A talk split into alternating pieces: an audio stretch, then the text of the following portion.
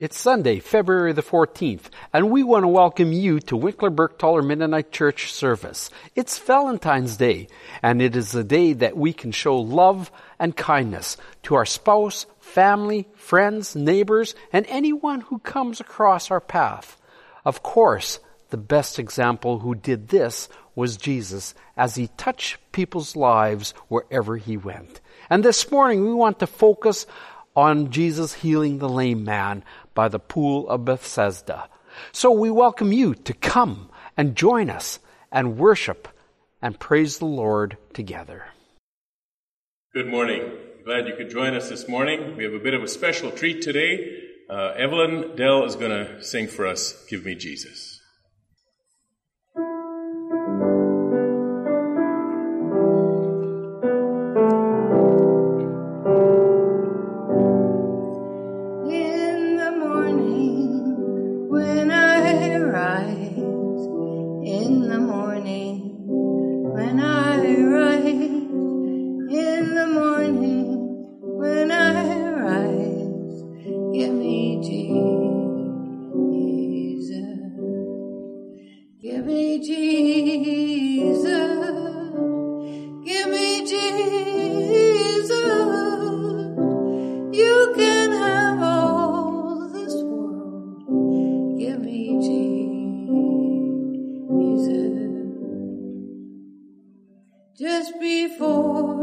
break of dawn, just before the break of dawn, just before the break of dawn. Give me Jesus,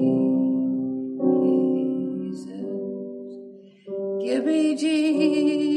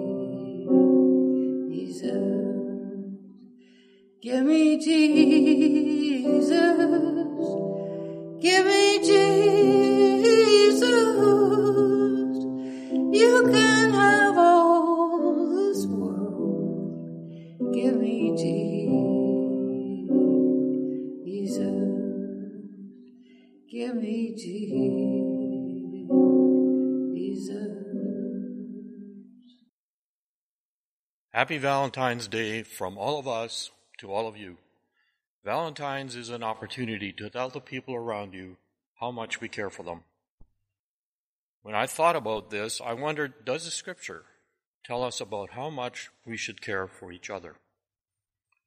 So I found at least four Valentine's messages in Ephesians and another two in Luke, and I'd like to share them for uh, to you. Think of a Valentine and the from and to in front, and then the content on the inside. So from Jesus to the church.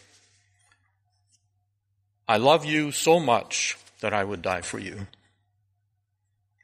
Or from that same verse in Ephesians 5, from the husband to the wife. I love you just as Christ loved the church and I will give myself up for you. Or in Ephesians 5 verse 33, from the wife to the husband, simply, I respect you.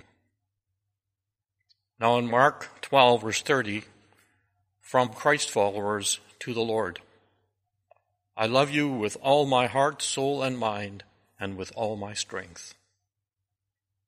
Then in continuing on again from Christ follower to the neighbor is I will love you as much as I love myself.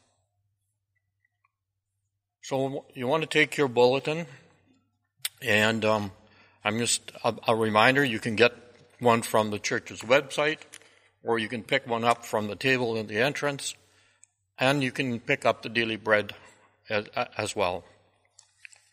So before I get into the bulletin, I'd like to make a special announcement. This is a very special announcement. we will have a church service February 21st. That first, that's the Sunday after Sunday after this one, and um, we want to return to having live services again. The Manitoba Health Order of February 11th permits a gathering of 50 people. This means we will have to be creative. Here is our proposal. One, that we continue to produce our online worship services as well. Two, that those who wish to attend a live service will sign up. And three, that we aim to have enough services throughout the week to accommodate the whole church. Or, if you will, we can have two Sunday services and rotate the congregation through these two services. Please sign up, and then we will know, uh, have a better direction. If we would move in the direction of having enough services in a week to accommodate all who would like to attend, then each would be assigned to the same time slot each week. Those who wish to sign up for live services may do so by contacting the church office by email at office at wbmc.ca or by phoning 204 325 9563. If you arrive at a service to which you have not been assigned, you may be turned away. So if you're signing up, please answer all the following questions. One, would you like to attend live services? Two, would you attend weekday services instead of a Sunday service? Three, should we aim to have enough services throughout the week to accommodate the whole congregation? Or should we rather have two Sunday services and rotate the congregation through the two weekly Sunday services? Our office and our, our lead our pastoral team is waiting to hear from you. So take your bulletin, and I'd like to highlight a few things, and then we'll pray for the rest of them, through the rest of them. I would like to highlight, you know, that at this time, let's take an opportunity to keep our pastoral team, our pastors in our prayers. They are having They'll, they need discernment to walk our way through, you know, this time, this time of opening, time of deciding how we should open the church. So take the time to pray for them. So let's pray together. Thank you, Father, for a clear message on how much we are to love and respect each other. Father, we, we clearly see you walking with us this last year. We thank you for our pastors, Pastor Dean and Cheryl, Pastor Victor and Eileen, Pastor Harold and Teresa, and give them, give them wisdom and discernment as they continue to lead, lead us. Father, I also ask that you would um, be with our city councilors as they too are making decisions at this time that affect all of us. Be with um, our pro- provincial leadership as well, as decisions are made that affect many.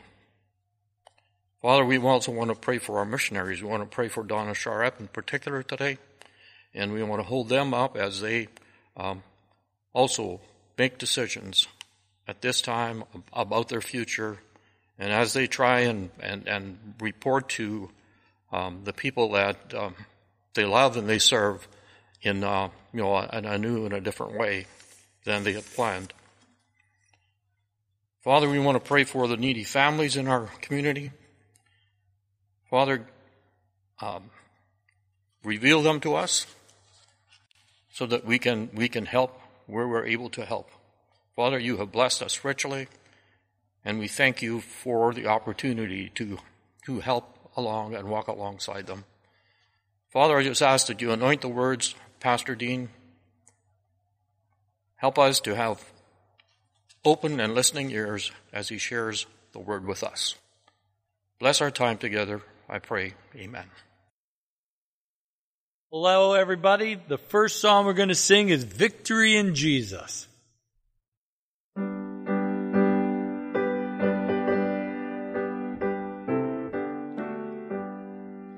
I heard an old, old story how the Savior came from glory, how he gave his life on Calvary much like me. I heard about his groaning, of his precious blood untoning. Then I repented of my sin and won the victory. Oh, victory in Jesus, my Savior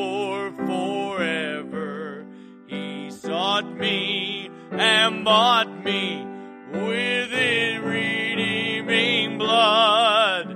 He loved me ere I knew him, and all my love is to him. He plunged me to victory beneath the cleansing flood.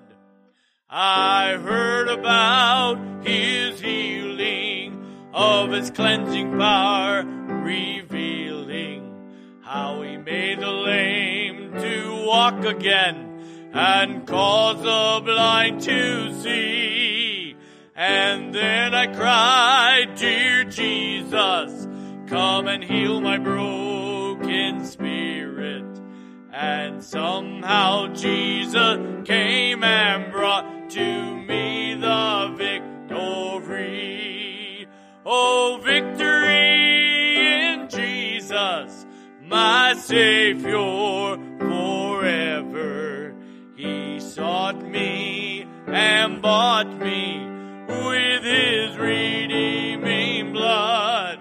He loved me ere I knew him, and all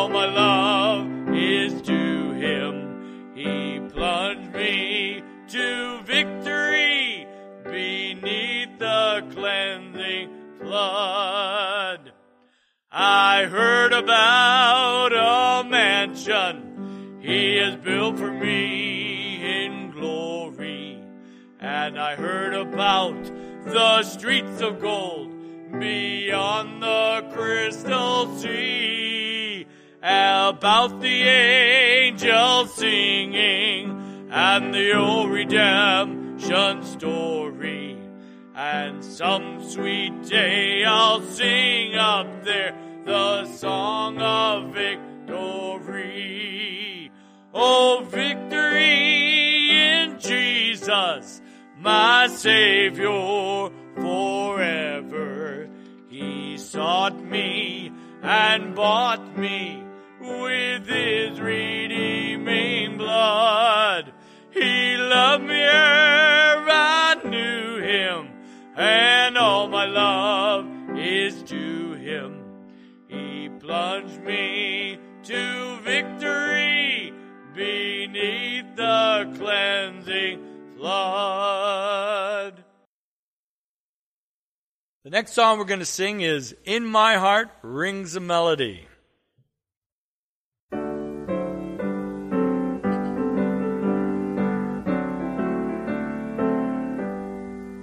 I have a song that Jesus gave me.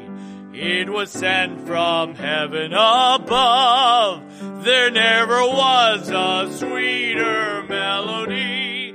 Tis a melody of love. In my heart there rings a melody. There rings a melody with heaven's harmony. In my heart there rings a melody, there rings a melody of love.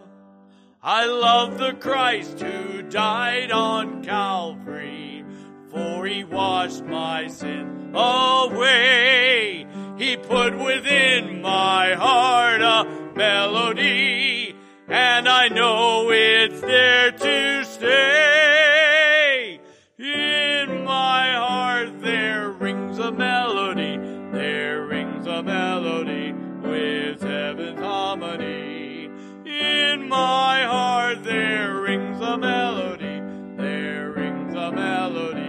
of love. Twill be my endless theme in glory. With the angels I will sing. Twill be a song with glorious harmony. When the courts of heaven ring. In my heart there rings a melody. There rings a melody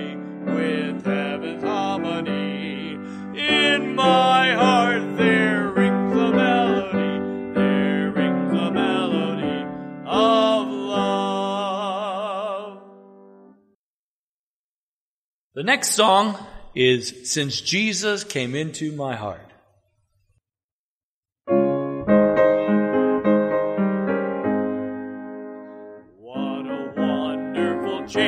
In my life has been wrought since Jesus came into my heart. I have light in my soul for which long I have sought since Jesus came into my heart. Since Jesus came into my heart.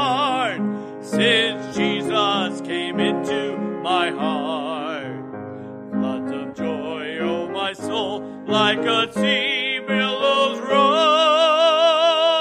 Since Jesus came into my heart. I have ceased from my wandering and glowing astray since Jesus came into my heart. And my sin, which were many, are all washed away since Jesus came into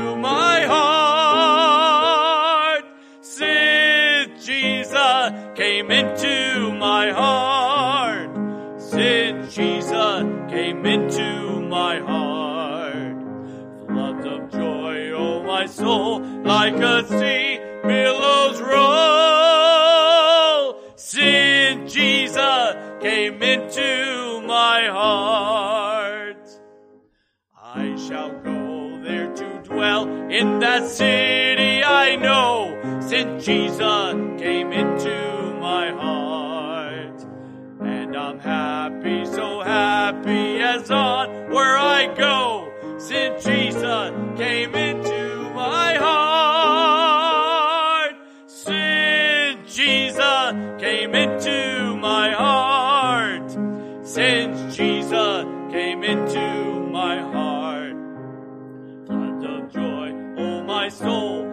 a sea billows roll. Since Jesus came into my heart.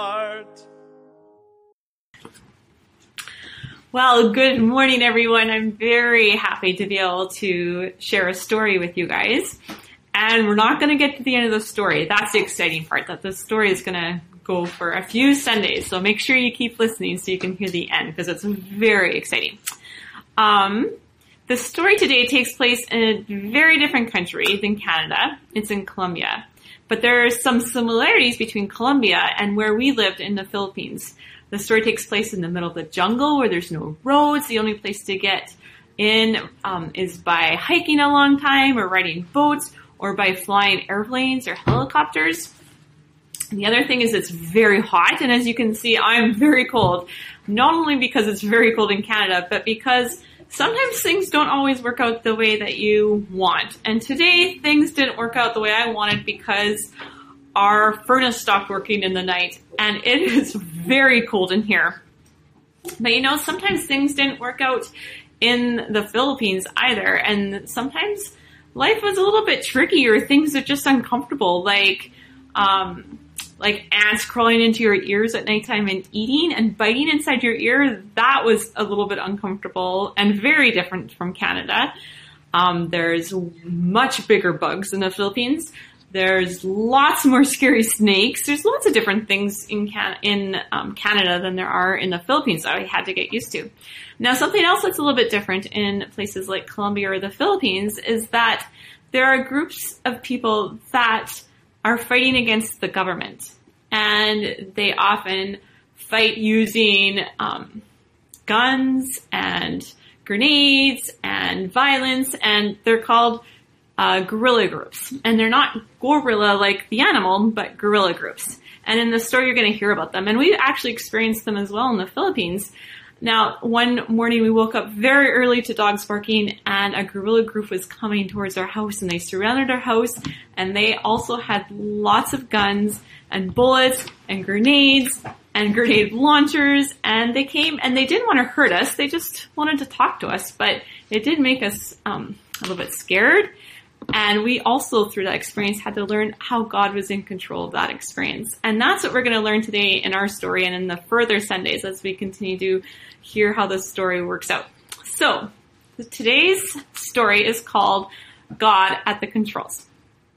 Tim and Kane, Tim Kane and his wife Bunny were missionaries with New Tribes Missions in Colombia, South America. They lived with the Punavi people in a village in the jungle.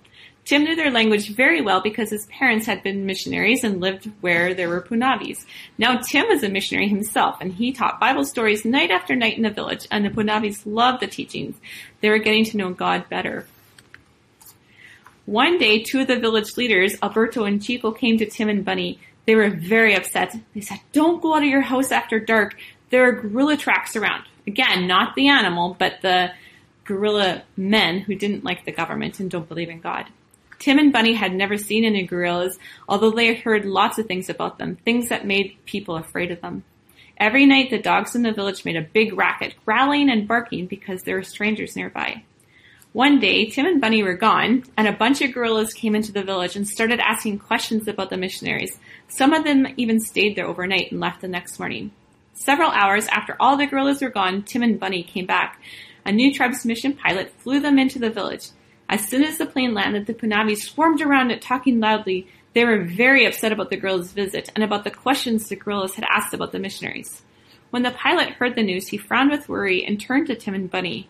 Don't you think it's getting too dangerous to stay here? No, said Tim, we can't leave now. The church is growing.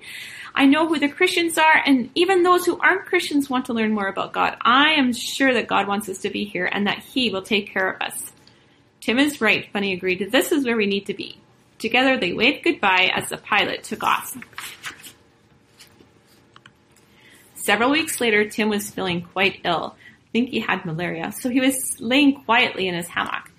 Bunny was in the next room, listening to Punavi words on a tape recorder, trying to learn the language and memorize them. She needed a break, so she stood up by the window and stretched out, and then almost crumpled in fear. Outside were four guerrillas in camouflage uniforms running straight for their house. They had huge belts of bullets strapped around their waist and were carrying guns and hand grenades. Bunny ran into the bedroom. Tim, guerrillas, what do we do? Tim was not feeling well. Go let them in, he said. What? No, we don't want them in here, Bunny exclaimed. Take it easy. We don't even know what they want yet. He climbed out of the hammock slowly, making a face because of the pain in his legs. Bang, bang, bang! The girls pounded on the door. Let us in! Open the door, they demanded. Tim opened the door. Hands up and get outside, ordered one of the guerrillas.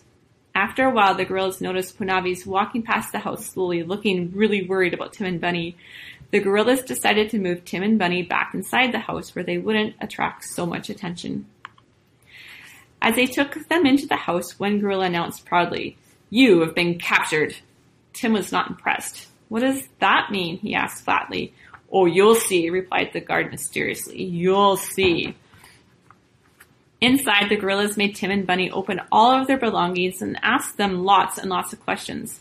If the guerrillas saw anything they liked, such as tape recorders, food, radios, or money, they just stuffed it into their pockets or put it, put it aside to take with them later. They emptied every tin, every shelf, and every box in the house. What a mess. Finally, one of the guerrillas walked over to Tim and said, Get on the radio and call for the mission plane. Say exactly what we tell you to say. If you change one word, you're dead. Tell them that you are very sick and need to get out. As Tim sat there thinking about all this, the guard spoke again, roughly this time. Make that call now or we'll feed you to the buzzards. Tim looked at the gun pointing at him. He got on the radio and called, asking the mission plane to come out the next day. That evening, one Bible verse meant more to Tim and Bunny than ever before. And we know that all things work together for good to those who love God, to those who are called according to his purpose, found in Romans 8:28. They said that verse over and over to themselves and to each other. Finally, they declared, We don't understand it, but we believe it. God is in control. That night, they went to bed. Bunny shook and shook. She tried to relax and sleep. Finally, she and Tim slept. They didn't sleep very well though, because every 10 or 15 minutes, a guerrilla shined his big flashlight right into their eyes to make sure they weren't trying to escape. The next morning came. There was nothing to do but wait for the airplane to come and, at the same time, hope and pray that it would not land. About 10 minutes before the airplane was due to arrive, four guerrillas took off down the path to the airstrip with all their guns and ammo. Tim and Bunny looked at each other. What were the guerrillas planning? Were they going to try to get the plane? Did they want to take the pilot prisoner? Surely the plane would not land. And that's where we're going to stop our story today. You know, we might not have guerrillas coming into our house and taking us captive, but life can feel kind of uncertain and things can happen that we didn't plan or don't want to be happening. And I think that we can learn some of the same lessons that we get truth from the Bible and truth that God is in control and that we can trust Him no matter what's going on in our lives. So make sure you listen again to hear the next part of the story. Scripture reading today is taken from John chapter 4, verses 43 to 54. Jesus heals an official's son. After the two days, he left for Galilee. Now, Jesus himself had pointed out that a prophet has no honor in his own country. When he arrived in Galilee, the Galileans welcomed him. They had seen all that he had done in Jerusalem at the Passover festival, for they also had been there. Once more he visited Cana in Galilee, where he had turned the water into wine. And there was a certain royal official whose son lay sick at Capernaum. When this man heard that Jesus had arrived in Galilee from Judea, he went to him and begged him to come and heal his son, who was close to death.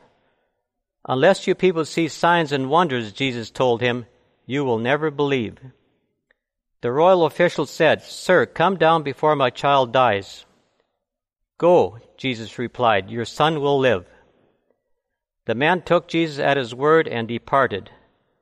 While he was still on the way, his servants met him with the news that his boy was living. When he inquired as to the time when his son got better, they said to him, Yesterday, at one in the afternoon, the fever left him. Then the father realized that this was the exact time at which Jesus had said to him, Your son will live. So he and his whole household believed. This was the second sign Jesus performed after coming from Judea to Galilee. Thus far the reading. Take your Bibles and turn with me to John chapter 5, verses 1 through 18. John chapter 5, verses 1 through 18. Sometime later, Jesus went up to Jerusalem for the feast of the Jews. Now there is in Jerusalem near the sheep gate a pool, which is in Aramaic called Bethesda, and which is surrounded by five covered colonnades. Here a great number of disabled people used to lie the blind, the lame, the paralyzed. One who was there had been an invalid for 38 years. When Jesus saw him lying there and learned that he had been in this condition for a long time, he asked him, Do you want to get well? Sir, the invalid replied, I have no one to help me into the pool when the water is stirred. When I am trying to get in, someone else goes down ahead of me. Then Jesus said to him, Get up Pick up your mat and walk. At once, the man was cured. He picked up his mat and walked. The day on which this took place was the, was the Sabbath. And so the Jews said to the man who had been healed, It is the Sabbath. The law forbids you to carry a mat. But he replied, The man who made me well said to me, Pick up your mat and walk. So they asked him, Who is this fellow who told you to pick up your mat and walk? And the man who was healed had no idea who it was, for Jesus had slipped away into the crowd that was there. Later Jesus found him at the temple and said, See, you are well again. Stop sinning or something worse may happen to you. The man went away and told the Jews that it was Jesus who had made him well. So because Jesus was doing these things on the Sabbath, the Jews persecuted him, persecuted him. Jesus said to them, Father, my Father is always at his work to do his, pardon me, my Father is always at his work on this very day, and I too am working. For this reason the Jews tried all the harder to kill him. Not only was he breaking the Sabbath, but he was even calling God his own Father and making himself equal with God. Let's pray. Heavenly Father, we pause before you to give you thanks. Lord, so many years ago, you walked upon the face of this earth and you touched many people's lives, such as this lame man by the pool of Bethsaida. You gave him new life. His life was changed. No longer was he dependent upon other people providing for him, but now he could get up and walk, and he could earn his own living. I pray, Father, that you would help us to learn the principles that are placed before us today, so that we too can gain a dependency upon you. Because when you touch us, not only physically but spiritually, our lives are transformed. So I pray, Father, once more, help us to gain new principles that we can apply to our lives so we can walk worthy according to the name that you have called us by. For this we pray. Amen. As Jesus continued to minister, he comes in contact with people who have many types of problems and infirmities. John clearly states the reason why he recorded these events of Christ in John chapter 23 verse 31. It says this, but these things are written that you may believe that Jesus is the Christ, the Son of God, and that by believing you may have life in His name. However, not only do the works and the miracles of Christ cause people to believe in Him, but they also have another effect on the people, which is rejection and persecution from the religious leaders. As we will see from this, from this morning's message, John was right when he said in this chapter, verse, chapter 1, verse 11, he came to that which was his own, but his own did not receive him. Just think for a moment. If there had been one disappointment, discouragement, hurt, or pain in Christ's ministry, it would have been because he, of the outright rejection from his people, the very ones that he came to save. Some years ago in Calgary, a man had gone to drop off a three year, his three year old daughter at a daycare center. Apparently the child got out of the truck and ran in front of it. And for some reason, the truck rolled forward, pinning and killing this three little year old girl between the wall and the truck. When I heard this on the news, it bothered me immensely because I know what it is like to have a three year old child. And as a parent, one does everything for the safety and the well-being of his or her child. In other words, you want the absolute best for your child. You want to do whatever is possible to see your child all the way through and that child is safe. Well, in the same way, everything that Christ did, He did for His people, yet they rejected His offer of salvation. This morning, once again, we see Christ at work ministering and touching people's lives as he walks along life's highway. And I've entitled this message, The Healing of the Lame Man, as I've already said in John chapter 5 verses 1 through 18. The healing of the lame man. And the, and it comes with the first part, which is amid the grievous circumstances, verse 1 through 5. Amid the grievous circumstances. It was an ordinary day, and since Jesus was of Hebrew origin, he went up to Jerusalem to the Jewish, fe- Jewish feasts. Now there were two types of Jewish feasts. The feast of the Passover and the feast of the Pentecost of ta- Tabernacle. And while he was in Jerusalem, he went to visit the pool called Bethsaida. All of the sick and incurable people would come to the pool because they thought that an angel would come down from heaven and stir the water. When this would happen, the people assumed that the first one into the pool would be healed. And more than likely, the stirring of the water was the bubbling up of an intermittent natural spring. And probably no one ever was healed because no one was into the pool first. However, in the midst of all this, Jesus found one man who had been an invalid and was incapacitated to have any quality of life for 38 years already. The man probably had to beg for a living and was on the mercy of everyone. There was no hope for him of a normal life or doing things normal, like walking or running or working or playing or caring for the needs of one families or others. In other words, he could do almost nothing what the normal person could do.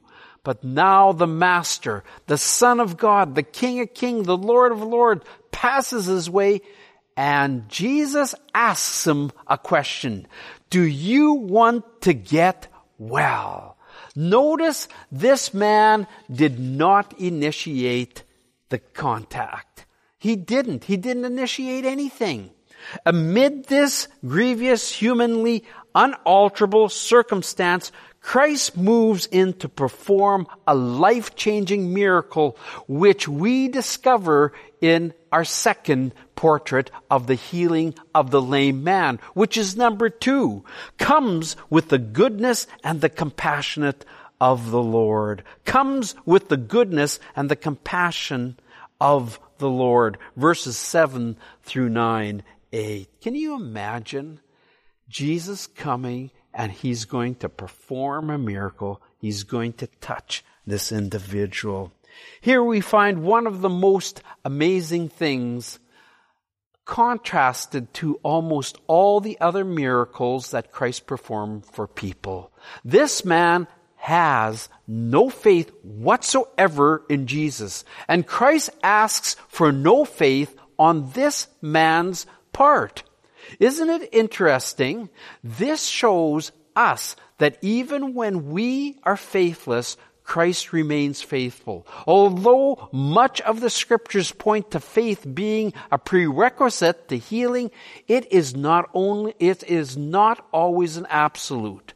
I believe the I believe miracles of healing and provision come because of Jesus' goodness and compassion towards other, others. And we see that through the scriptures all the time.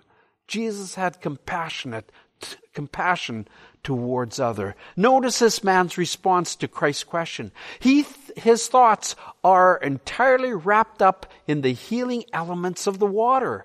If only someone could get down and help him to get in the water, maybe there would be hope for him. Jesus' response to the invalid is, get up, pick up your mat, and walk. And the scripture says in verse 9, at once the man was cured. He picked up his mat and he walked. No faith was needed, and the man didn't even know Jesus' name. This demonstrates one thing more, and that Jesus works goodness and compassionate healings are not limited by man. Think about that. Even our faith is not limited to man. It's what Christ does within us and even gives us the faith. In the same way, our lives should reflect Christ to demonstrate the goodness and the compassion we show to others when they are in need. The same way that Christ had compassion for others, and the same way that he ministered even to people he didn't even know. We need to do the same. Of course, this miracle does not go unnoticed by the religious establishment as we find out. When the Pharisees see, see, this, they have a different perception of what Jesus is doing. This now points us to the third portrait of the healing of the lame man, which is number three, comes with the grossly legalistic Pharisees. Comes with the grossly legalistic Pharisees found in verses 9b through 15. Verses 9b now set the stage for the, for the open hostility towards Christ. The day on which he took uh, the way the day on which this took place was the Sabbath. And here's a clear picture of how the Pharisees had misconstrued and misinterpreted the commandments of God to fit their religious agenda. Verse 10 says this. So the Jews said to the man who had been healed, it is the Sabbath. The law forbids you to carry your mat. The Pharisees were so wrapped up and blinded by their legalism that they could not even see the power at, of God at work around them. They should have been saying, praise the Lord for the miracle. Praise the Lord for healing this man who had been an invalid for all of his life until now. But instead, they were more concerned about the traditions which they had added to the law. An example of this is the fourth commandment.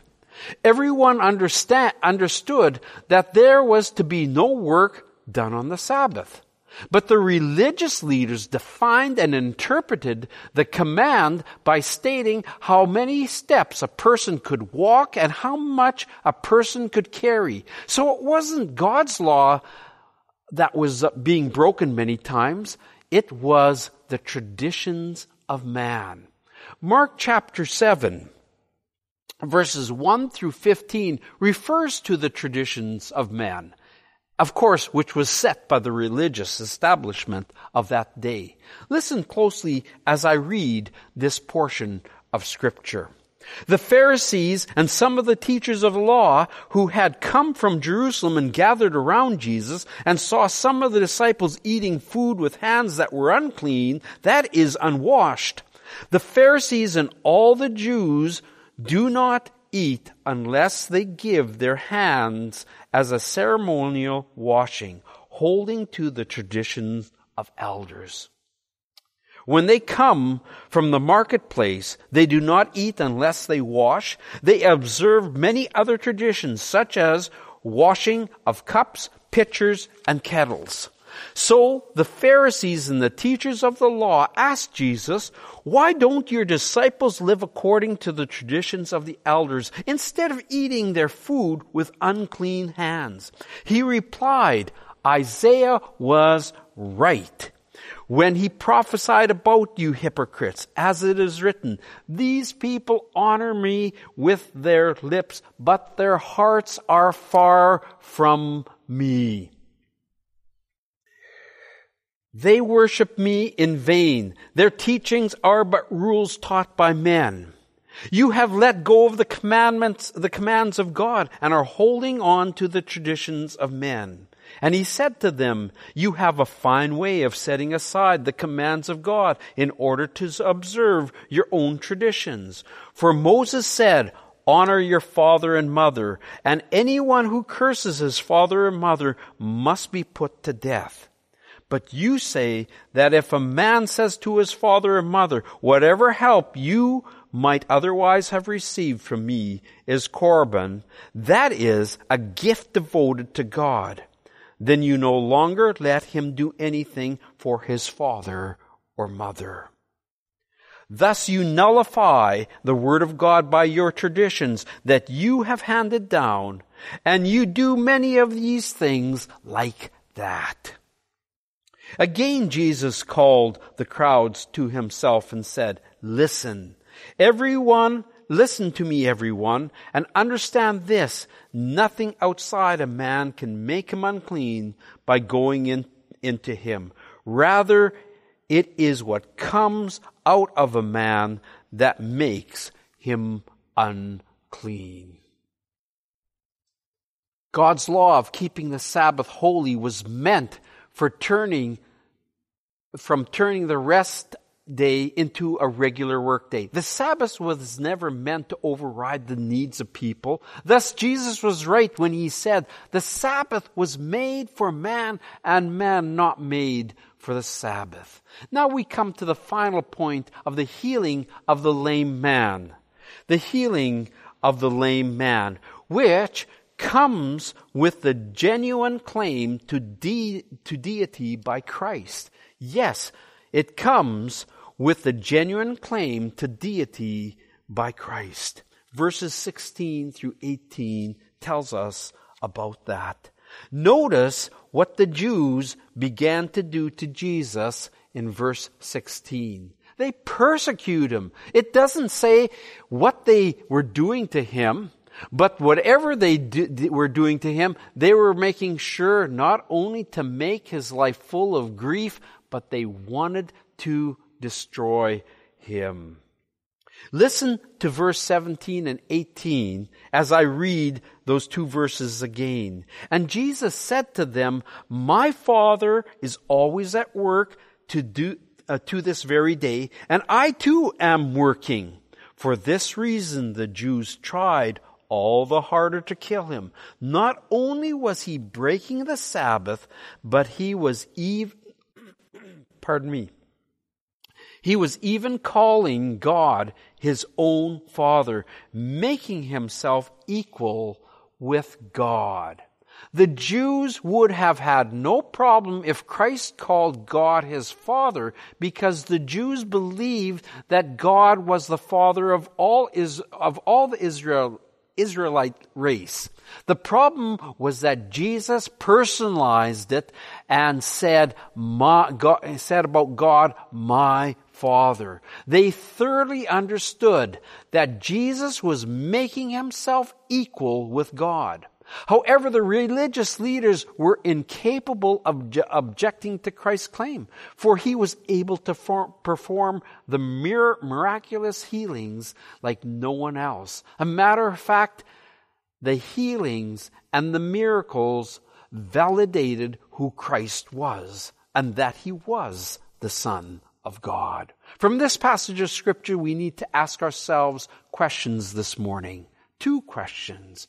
What are you trying to say to me? What are you trying to say to me, Lord? Well, first of all, and to all of us in a similar way, are like, we are all like the layman. We are the most miserable and destitute creatures without the Lord in our lives. And only He can transform us. He transforms us two ways. Number one, first when we come to know Him as our Lord and Savior. Second, once we know Him as we trust Him and walk, we are being changed daily, day in and day out becoming more and more like Christ. But that only comes as we continue to trust Him in everything. Second, when God moves within our midst, we should make sure that our hearts are receptive.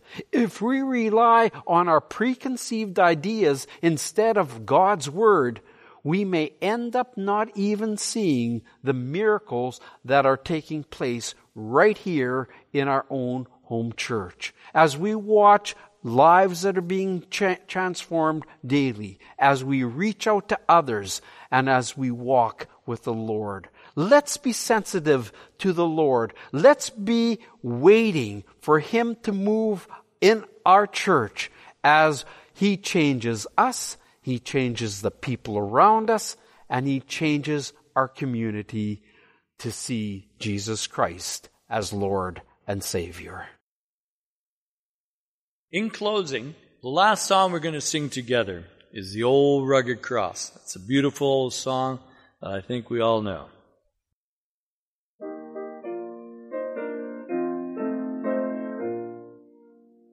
On a hill far away stood an old rugged cross, the emblem of suffering and shame.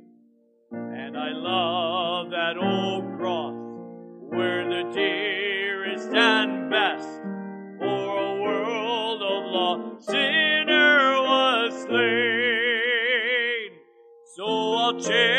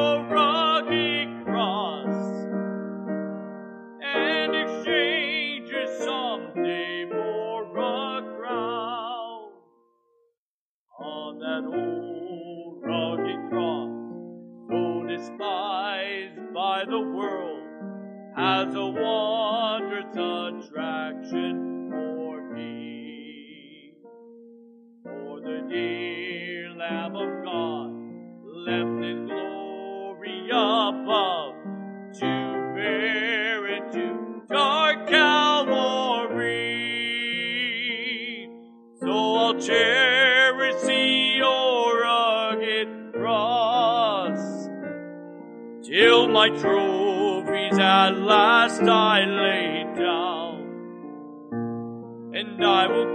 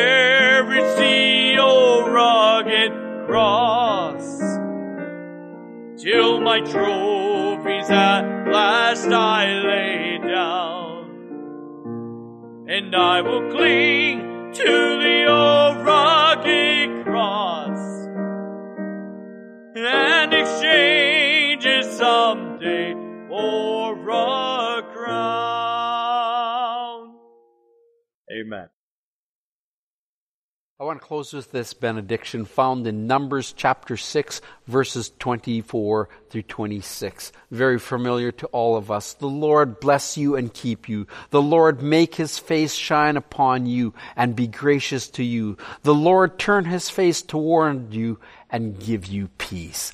Let's pray. Heavenly Father, we thank you that you always go before us. And Lord, in the midst of our hardships and our difficulties, you are present each step of the way. I pray, Father, that as you go before us, we would be following you very closely.